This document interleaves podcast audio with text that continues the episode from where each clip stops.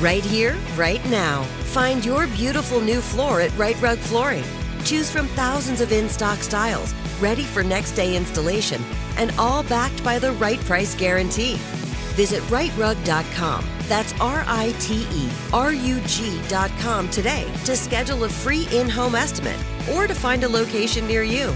24 month financing is available with approved credit. For 90 years, we've been right here, right now. Rite Rug Flooring. You know you've got a comeback in you. When you take the next step, you're going to make it count for your career, for your family, for your life. You can earn a degree you're proud of with Purdue Global. Purdue Global is backed by Purdue University, one of the nation's most respected and innovative public universities. This is your chance. This is your opportunity. This is your comeback. Purdue Global, Purdue's online university for working adults. Start your comeback today at purdueglobal.edu. When you buy Kroger brand products, you feel like you're winning. That's because they offer proven quality at lower than low prices. In fact, we guarantee that you and your family will love how Kroger brand products taste, or you get your money back. So next time you're shopping for the family, look for delicious Kroger brand products because they'll make you all feel like you're winning. Shop now, in store, or online. Kroger, fresh for everyone. Hey, this is Steven Furtick. I'm the pastor of Elevation Church, and this is our podcast. I wanted to thank you for joining us today. Hope this inspires you. Hope it builds your faith. Hope it gives you perspective to see God is moving in your life. Enjoy the message. Well, if you don't know me, I'm Holly Furtick, and I'm so glad to be worshiping with you here this morning. Welcome, welcome at all of our locations. Lisa Harper is here. Of you would agree that we've had some really great preachers this weekend bringing the Word of God, speaking to us? I'm so thankful that we come to a church where every week we know that we can show up. If we could just get here, God's going to speak.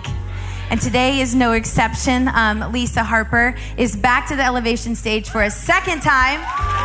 First time as a guest, second time is family. So we're excited to have our family back with us here this weekend. Her daughter is here, Missy. They have come all the way from the country of Tennessee. And um, Lisa is, she's going to bring an incredible message. I already heard it one time last night and I'm excited for you to hear it. She is an incredibly gifted Bible teacher, preacher, author, and um, she's also one of the funniest people I know. So you're in for a real treat. She travels the world, and um, I'm so excited to have her here with us today on the elevation stage. Will you help me welcome Lisa Harper?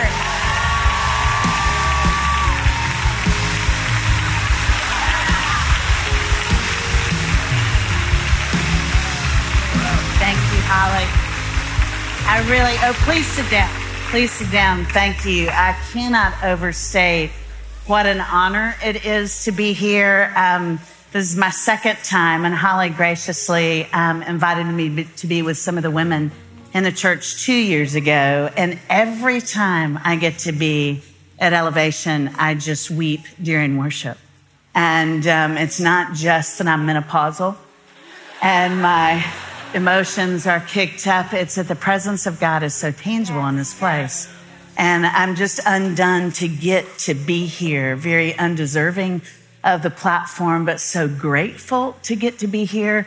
And then to get to be here on baptism Sunday, um, that just slayed me. Just slayed me. I love that you do it in the house. I love that it's a family meeting instead of formal and removed. I got to baptize my little girl in the Jordan River two months ago. We were going to Israel, and, and Missy told me she wants to be baptized. She's nine. And I said, Baby, that'd be great. And what I hadn't taken into consideration is we came to Israel from Australia, and so we got there a day and a half after the group we were with, and we missed the normal baptismal site, which some of you have been to Israel. It's on the northern shore of the Sea of Galilee, and it's beautiful and you've got the white robes and the water's clear and it's real picturesque. It's a really great and so worthy moment. Um, and we missed that baptism site. When we got there, it was the southern part of the Jordan. And that's where there's a lot of agricultural runoff and just a teensy bit of sewage. and um, the water's really brown. Now, that historically is where John baptized Jesus. That's historically where the Israelites went into Canaan. That's historically where Elijah went up to be with Jesus. So it's a, a really cool biblical site, but it's really trashy as far as the water. But I was like, we're in Israel. And she said the Jordan, and this is the Jordan. And Missy was like, no, ma'am. And I was like, oh, yes, ma'am. And so I kind of had to shove her a little bit. Um, and I'll, sh- I'll show the next group the picture because it's just comical. I think there will be therapy in light of this baptism. But I told her, baby, this is like one of the most amazing points in your life because it's when you recognize that you go down as an old person, you come up alive to a whole new truth. I said, outwardly, it's just a sign of this inward miracle. It's incredible. So to get to be here and see that, if I had half a brain, I'd just pray and we'd be done and we'd all go to Denny's.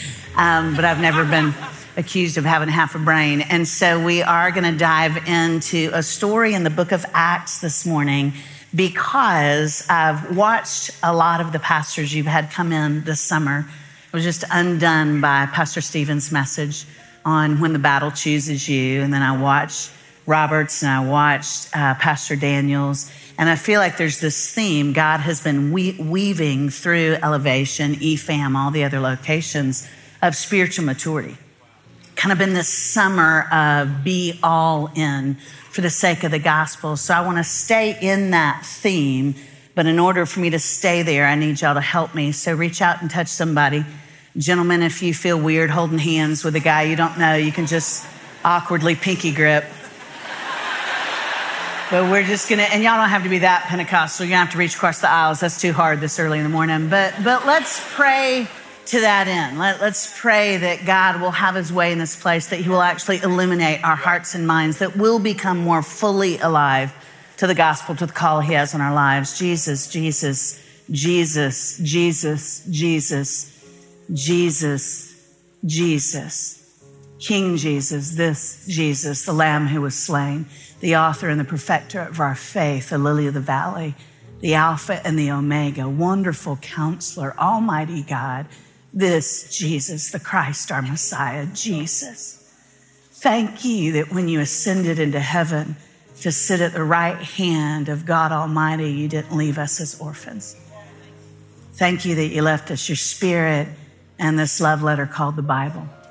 Lord, we pray that you would just have your way through your spirit in this place and all the locations and all the family rooms and the coffee shops and the, the places where EFAMs are meeting all over the globe. Lord Jesus, have your way in your spirit that we would see you more clearly, that we would be undone by the gospel, that just like these friends of ours that got baptized, that there would be a washing this morning that some of the things that have been buried or numb in our hearts that we would feel brand new and just be alive to the gospel. So, Jesus, we can't accomplish this on our own. We recognize we're desperate for your spirit.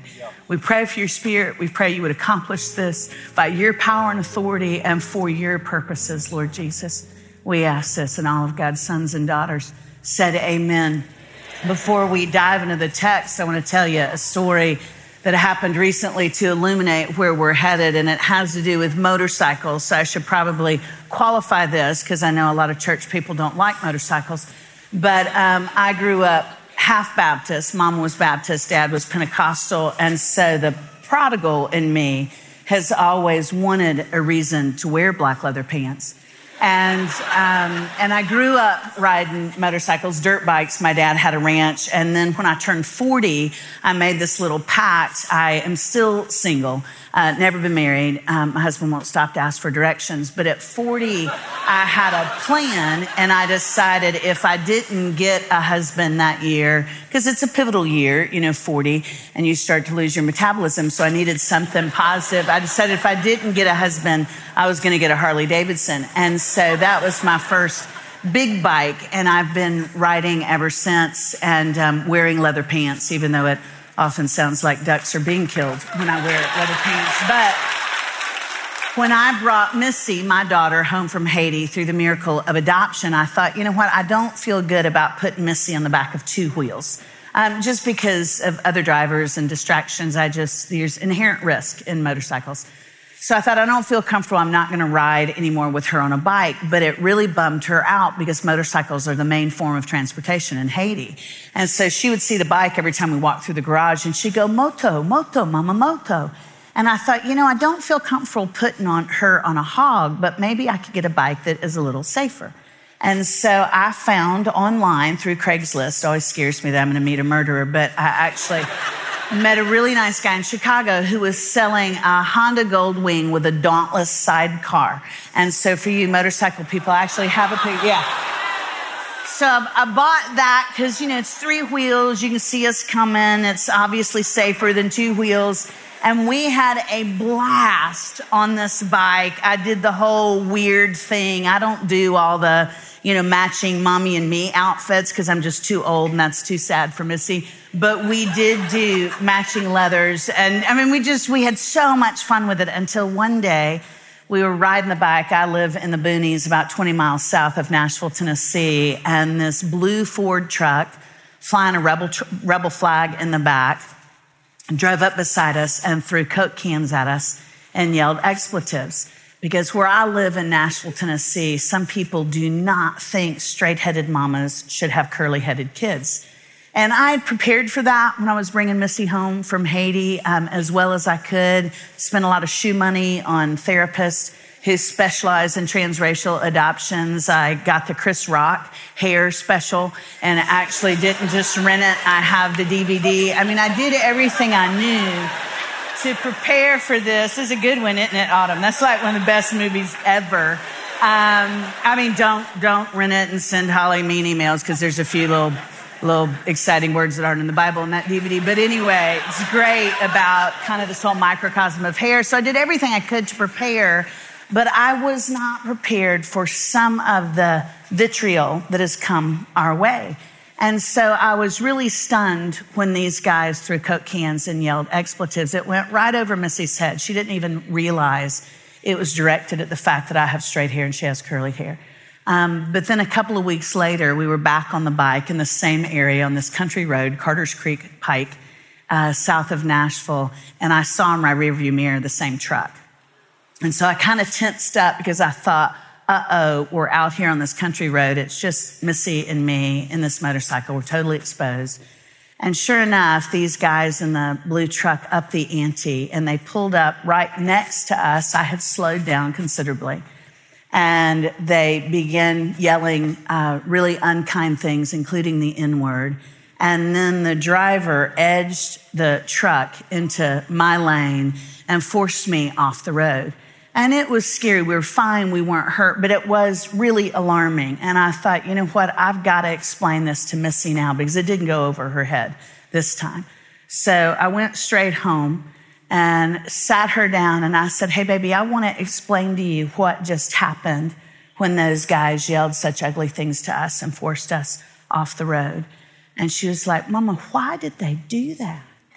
And I said, Well, baby, some people have really little lives and they choose to surround themselves with people who are just like them and look like them and talk like them and think like them and I said, sometimes their lives are so small that their, their hearts get small because their hearts don't have room to grow. And I said, sometimes people with really little hearts are really dangerous.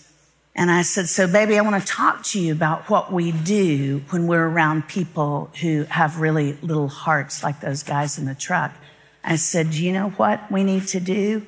And where I was going to go is I was going to talk about being alert. I was going to talk about just always kind of having your antenna up when you're in a place where you don't see a whole lot of faces that may look like your face, how you just have to be aware, not to be bitter or resentful, but just to be aware.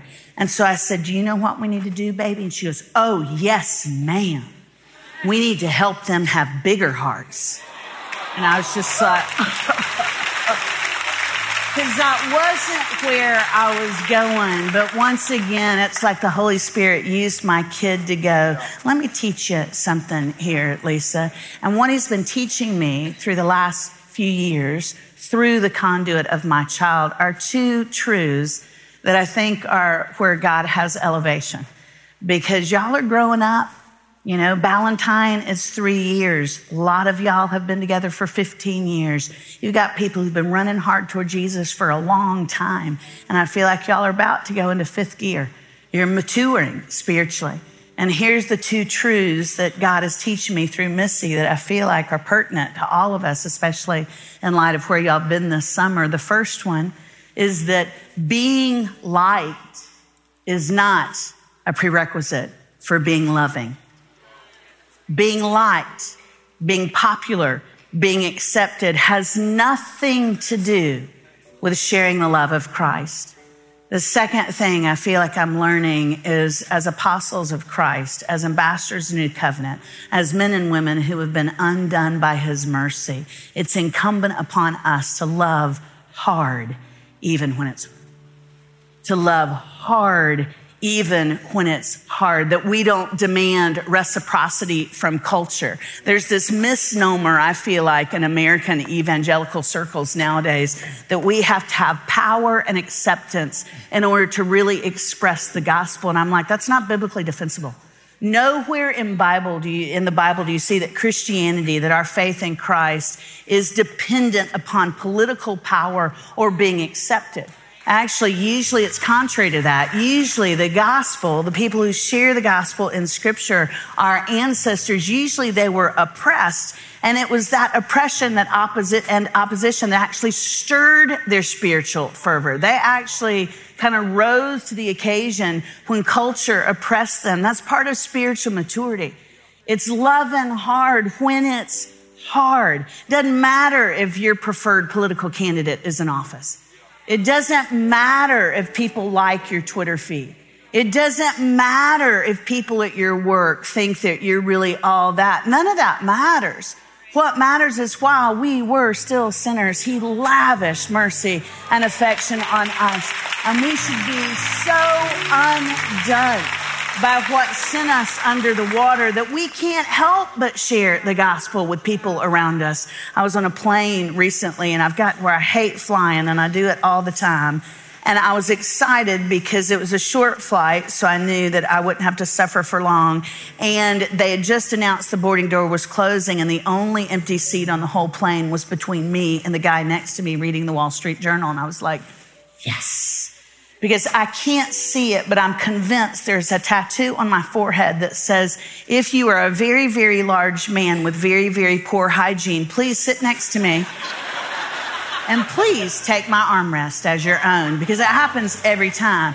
And so it's like, score. Finally, I have a flight where I have a little room and I can stretch out. But right as they were closing the door, this woman gets on the plane. And so I look at her with kind of a Christian dirty look. So it's like, really? Come on. I mean, I thought I was going to have the seat empty. I don't have the gift of mercy like Holly.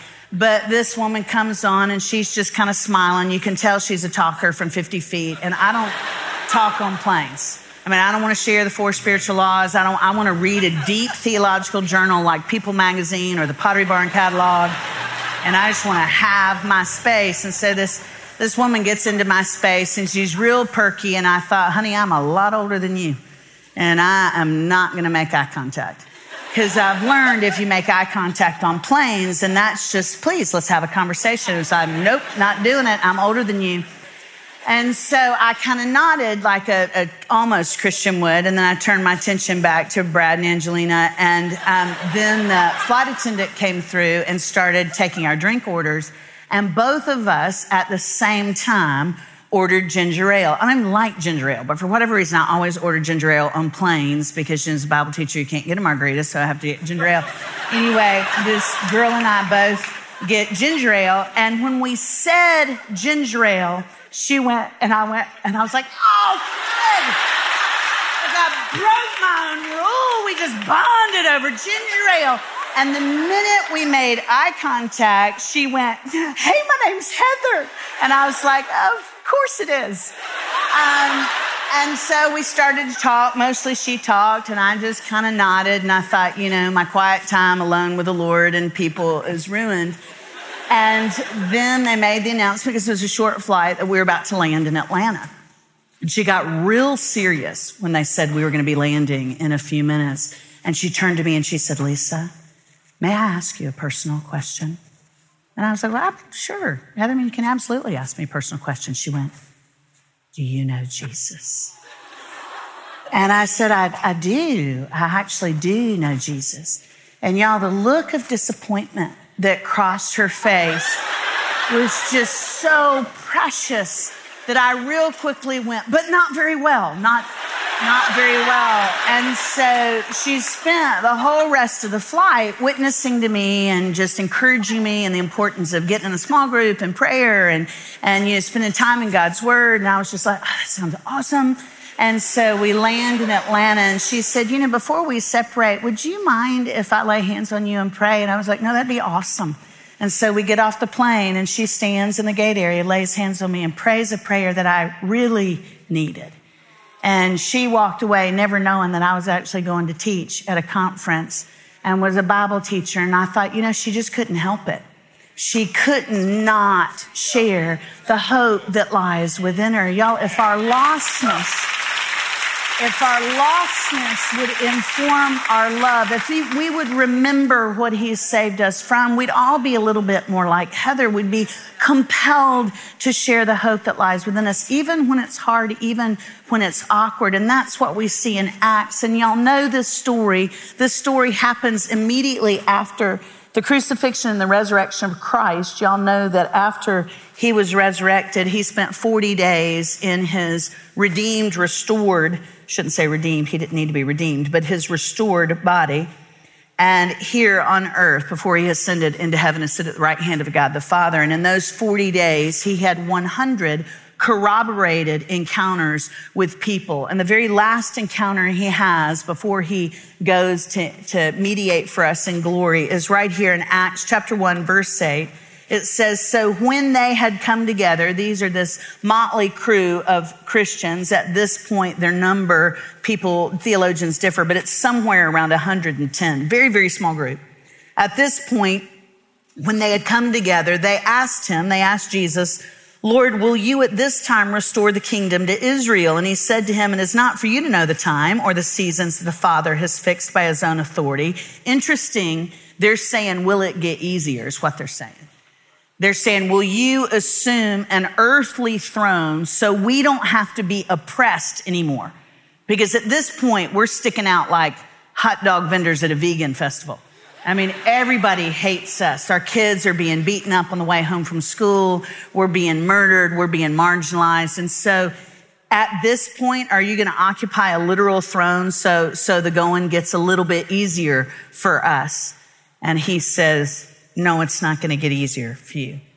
He says, but you will receive power when the Holy Spirit has come upon you, and you will be my witnesses in Jerusalem and in all Judea and Samaria and to the end of the earth. And when he had said these things, as they were lo- looking on, he was lifted up, and a cloud took him out of their sight. Luke, who wrote the Acts of the Apostles, matter of fact, he wrote the Gospel of Luke and Acts together. So they're like Star Wars and the Empire Strikes Back. So if you are one of those saints who's in the habit of reading through the Bible in a year, when you get to the end of Luke's gospel, vault over John, come back for John later, but go straight to the Acts of the Apostles because the literary symmetry there is just amazing. He's a great storyteller. But what he tells us now is there is this indicative statement from Jesus to his followers that they will receive power. And there's no qualification here. And the power comes from the speaker. It is this really strong in the Greek um, imperative. It actually means in the original phraseology, phraseology to grasp or to seize. And again, the initiative lies with the speaker, not with the hearer. What I'm trying to say is this is an irrevocable call. Doesn't matter if you're a healthy eight or a wobbly three with a carb addicted wing like me. When you said Pastor Steven didn't eat buns, I was like, I got his buns right here. Um, I mean, golly, that sounded terrible. I, I mean, I will eat the bread he doesn't eat. Um, Lord have mercy, Holly. That was awful.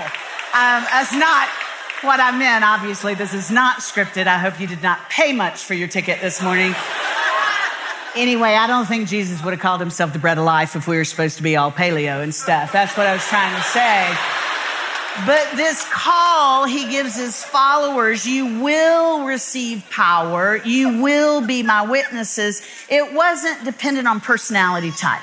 Didn't depend on what you were on Enneagram, whether you're an extrovert or an introvert. It didn't depend on your past. We'll get into more of that in a minute. It's irrevocable. If you've put your hope in Jesus, whether your parents were Pentecostal and you're comfortable jumping pews, or this is your first time in a gathering of faith or you're in an EFAM in a bar because you're just not so sure about these crazy Christians, if you've put your hope in Jesus, you will receive power and you will share the hope that lies within you. It's an irrevocable call. Of course, we mature in boldness in the way we share the gospel, but if you put your hope in Jesus, at some point there's a little Heather in you. At some point, you can't not share the hope that's within you. What we see in the book of Acts is they share it even when it's hard.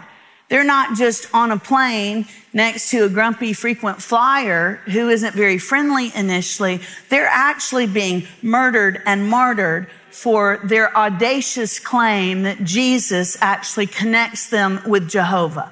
That it's not based on keeping 613 Torah laws, that it's actually based on recognizing your neediness, that you can't keep the law, that you can't make it by yourself, that you are desperate for a savior. And for preaching that, they're getting killed. Flip over to Acts 8, because one of the most gruesome martyrdoms that's actually spelled out in the book of Acts is Stephen's death. I don't know if Stephen's parents named him after this Stephen, but if they did, it would have been a good naming. Stephen was stoned to death for telling his Jewish friends, y'all, it's about Jesus.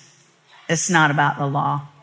He loves you so much that he came and he laid his life down for you. And for that sermon, a mob rallied around Stephen with stones, and they literally, not figuratively, literally stoned him to death in front, of his friends and family. Big rocks, landscape kind of rocks, and they threw them at Stephen until he died of physical death. I mean, gruesome kind of death. And the guy who supervised this murder is the guy who goes on to, after he encounters Christ, to write two thirds of the New Testament. It's one of the reasons I tell you, your past does not dictate your future. Your past doesn't even limit how God is going to use you because at the very beginning of Acts, Pete is the one who preached the first two evangelical sermons wherein 8,000 people got saved. This was less than two months after Pete threw Jesus under the bus and vehemently and vulgarly denied that he even knew the Christ. Y'all may know him as Peter, but I like to call him Pete because I know him. Um, Peter, who by all human accounts had completely, completely sabotaged his own future as a spiritual leader. Pete is the one that Jesus said, I now am going to call you a rock and I'm going to place the New Testament church on your frail shoulders. Paul, who right here is approving the execution of, of Stephen, because this is before God blinds him on the road to Costco. It says, and, and Saul, because that was his BC name, and Saul approved of his execution, Acts chapter uh, 8, verse 1. And there arose on that day a great persecution against the church in Jerusalem, and they were all scattered throughout the regions of Judea and Samaria, except the apostles. Devout men buried Stephen and made a great lamentation over him, but Saul was ravaging original word there in the Greek, which is what the New Testament was written in initially, Greek and Aramaic. Um, that word ravaging means to destroy with an intent to kill. So again, this wasn't, they're not dismissing him on Twitter.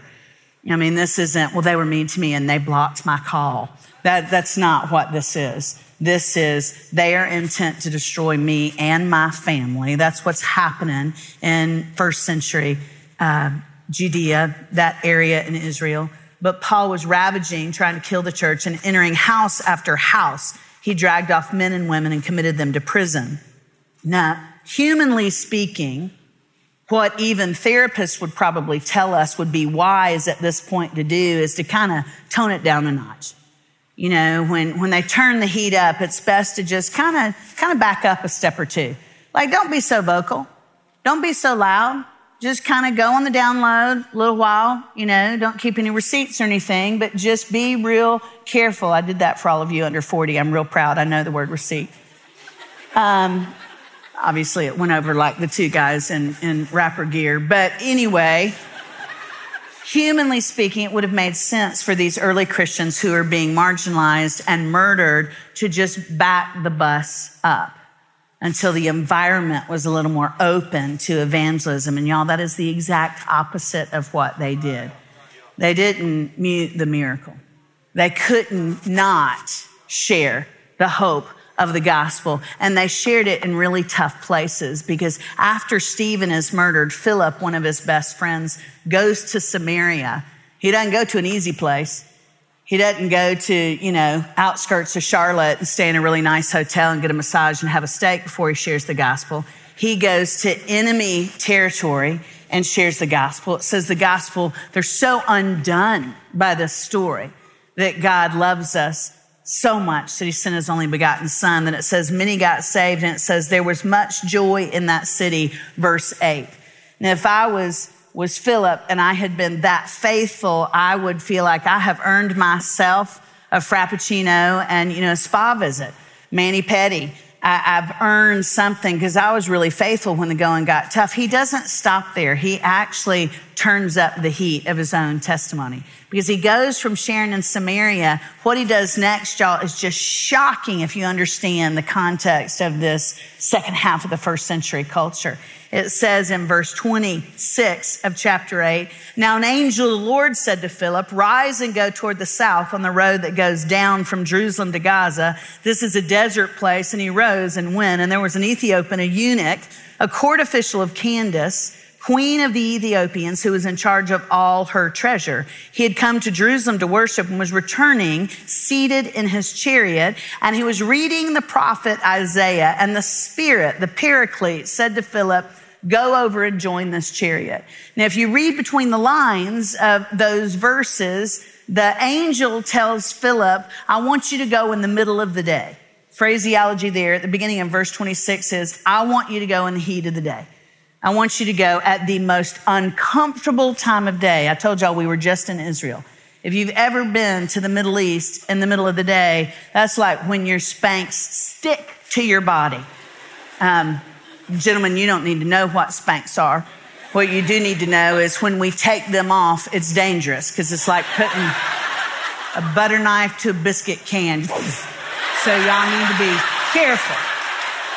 Your wife's wearing Spanx. You need to give her some privacy when she's peeling those puppies off. But anyway, it's a super uncomfortable time of day. And he says, I want you to go at the most uncomfortable time of day. Then I want you to take the route that goes from Jerusalem to Gaza. We just did this on the tour bus. It's, it's like not even a secondary route, it's a tertiary route. In our culture, it would be a dirt road kind of tumbleweed strewn kind of place, weird place to scatter divine seed. So he says, I want you to go in the heat of the day. I want you to take a, an uncomfortable route, and I want you to go to a eunuch. Now, I don't know how many of you have been studying Deuteronomy 23 much in your quiet times, but in Deuteronomy 23, in the ceremonial law, Jews were taught that a eunuch, a man who was born without all of his equipment, that eunuchs were not allowed to fully participate in worship. Now, what was common in this culture is that little boys from poor families would actually be castrated, and wealthy families would then hire these little boys because they assumed if a male was made a eunuch by surgical uh, options, that it would make them more submissive. That's what we do nowadays, sometimes to cows uh, with to horses. It, it makes them a, a, little easier to tame. It's it's. I won't get into that for PETA, but anyway, I can't imagine as a little boy having that happen to you, and that's likely what happened to this eunuch. And because of what had been done to this man, he's not allowed to come to church, not allowed to worship according to the ceremonial law. So Philip, who's seen his best friend get stoned, goes to the Samaritans, the arch enemies of God, and pulls a heather, shares the hope that lies within him, and many get saved. And he doesn't stop there. he goes at a really uncomfortable time down a really uncomfortable road to a man that everybody else has marginalized and ostracized and ignored. And you know how he goes? This slays me. Spirit of God says, Will you go? And he's like, Good night, God. I mean, I've been really faithful already, and this is really hard. Like, I need to go back to my e group and I need to like have some margins because I am a three and I work too hard. That's not how he responds.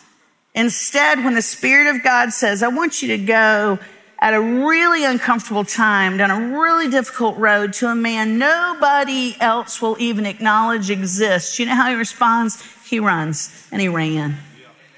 And he ran. Just want you to think about your own life and just look over this summer. So let's just say from Memorial Day to now, when have you figuratively run towards somebody in your life to share the gospel? And I mean anybody. Could be somebody you like. Could be somebody you really enjoy being around. When's the last time that your heart was so excited about sharing the hope that lies within you that you ran to someone to share Jesus, to talk about Jesus, to say, I just can't not tell you about the way he saved me. Now let's take it a step further. When's the last time you ran to someone nobody else was running to? When's the last time you ran to somebody who's marginalized, stigmatized, somebody who does not at all agree with you politically? I'm in seminary in Denver, and I'm the dumbest person in the doctoral program, but there's a few things I'm able to hang on to. And one of them is what one of my professors said recently. I told Holly last night, it has just filleted me this season. He says things I can't understand. Brilliant man. He's on the translatory team for the NIV, fluent in Greek and Hebrew. But he dumbs things down enough to where I can get it. And he said this if it doesn't preach in Sudan, it shouldn't preach in America. And I just went, it doesn't preach in Sudan, it shouldn't preach in Charlotte. If it doesn't preach in the neighborhood you're not comfortable to, it shouldn't preach in yours. When's the last time you ran to somebody who doesn't think like you, doesn't look like you, maybe doesn't even like you? Philip ran. Y'all, if we're growing in maturity, growing in our awareness of what a miracle it is that the God who breathed the universe into existence actually delights in us. Song of Solomon 4 9 says, With one glance, one glance of your eyes, you captured my heart. You know, I didn't believe that for years. I grew up really, really broken, broken family, a lot of abuse. When I was a baby, I used to rock myself so hard back and forth in the crib that my crib would jump out of the casters and there were dents in the drywall on either side of the little room I was kept in. A therapist told me years later, Lisa, you know, that wasn't just because you were a wiggly kid. It's because you were self nurturing with all the chaos. After my dad left us, there was a lot of sexual abuse. After that, there was more sexual abuse. I was so stinking broken in my 20s and 30s. I knew Jesus. I'd come to Jesus in a church much like Elevation. I knew Jesus, but here's what I thought. I thought Jesus delivered me because he felt sorry for me. I didn't think he delighted in me. I thought there's no stinking way a God like that could actually delight in a damaged girl like me. As God has lifted the layers of shame off me, and I've become more and more understanding of my own lostness before I encountered the Christ, I can't help but share love to other people. It doesn't matter if they like me or not. It doesn't matter if they're a Republican or a Democrat or black or yellow or purple or spotted or southern or northern or African or Haitian. They're my family. They're my brothers and sisters. Imago Dei. Imago Dei, every single person we relate with bears the image of God. Missy and I had the privilege of going to South Africa uh, two months ago. And when we went, we were going with Hillsong Church, I love very much. I know y'all love Hillsong. And we were going to a conference in Cape Town, and I asked the people I was with if I could go to Guguletu. And Guguletu is a township that is on the outskirts of Cape Town. It actually was formed by South Africans who are from rural tribes who came to work in Cape Town and they wouldn't let them live in Cape Town because of their skin color. So they ostracized them to this little two and a half square mile area that became a township of Guguletu. And a lot, a lot, a lot of violence happened there during the regime of apartheid when they segregated people based on how much melanin they have in their skin. And I love the ministry of Nelson Mandela, and I'd read a lot about the history of South Africa. I'd read about how in 1986, seven young men from Guguletu who were anti apartheid activists were murdered by Cape Town police, ambushed and murdered. And then, not long after that, right in all the turmoil after apartheid was defeated, a young white woman named Amy Biehl from Stanford, American woman, was in Guguletu, and she was murdered. And white slurs were uttered by the mob when four boys murdered her. They, they pardoned the policemen who killed those seven precious boys in Guguletu, which we still see things like that happening now. And so, you know what Amy Biehl's family chose to do to the four youths in Guguletu who had killed their daughter? They pardoned them. And now, two of those, they had been boys, now they're men. They work for the nonprofit that Amy Biehl's parents started in her memory. And so I said, I, I just want to go there. I want to go be in a place where there's been such violence, but yet the hope of restoration. And they were like, Lisa, are you sure? And I said, No, no, no. I want, I want to go to Googs. I really want to go to Googs. And so we got to worship at Hillsong has a church they planted in Guguletu. It's 98.6% black African and uh, considered the 15th most violent place in the world. Um, really wonderful, very exciting place. And I, I, went with Missy and I had the privilege of sharing the gospel in church that morning, about 100, 150 people. And there was one woman I could tell the entire service who was not pleased with me. And I thought, I'm not sure what I've said. It may just be the virtue, the fact that I don't have enough melanin in my skin. But I thought, I'm, I'm going to talk to her after service and I'm just going to um, try to get to know her. So after service, I went and sat next to this beautiful woman and I said, Hi, my name's Lisa. And she said, Yes, I know. And I said, Your, your countenance reflects that you're, I've either done something that offended you or there is animosity between you and me. And she said, I just can't figure out why you're here. Just can't figure out why you would come here. And I said, Well, that's my daughter right there. I said, She's Haitian, which means her DNA is from West Africa. So the way I figure it is, you're family to me. And then I said, Hey, Missy, come here, baby. Now, if y'all exploit my kid, I'll cut you.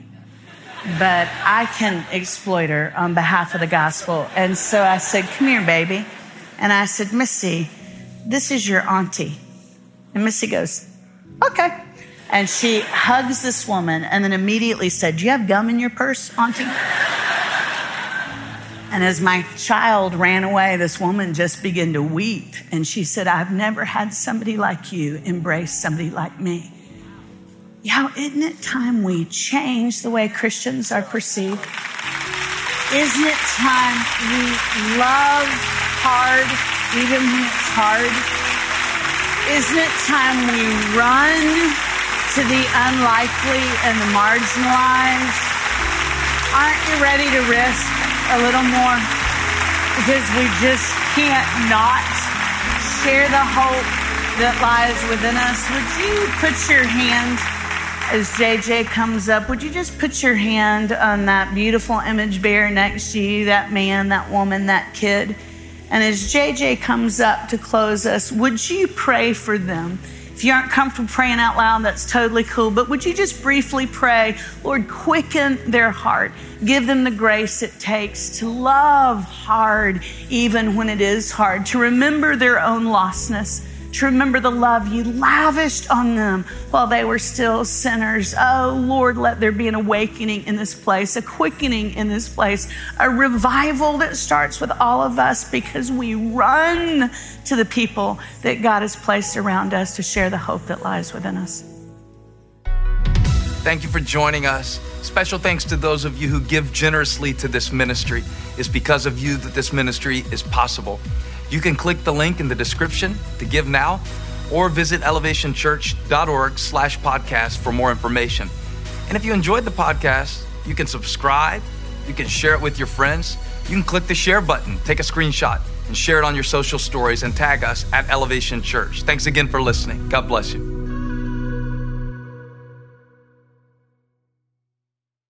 Right here, right now. Find your beautiful new floor at Rite Rug Flooring. Choose from thousands of in stock styles, ready for next day installation, and all backed by the right price guarantee. Visit riterug.com. That's R I T E R U G.com today to schedule a free in home estimate or to find a location near you.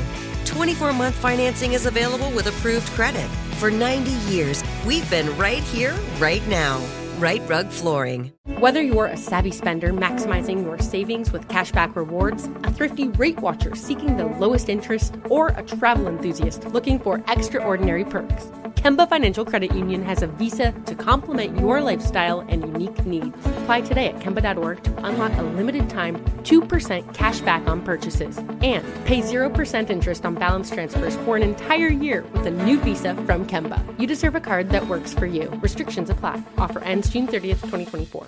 Asking the right questions can greatly impact your future, especially when it comes to your finances. So if you're looking for a financial advisor you can trust, certified financial planner professionals are committed to acting in your best interest. That's why it's got to be a CFP. Find your CFP professional at letsmakeaplan.org.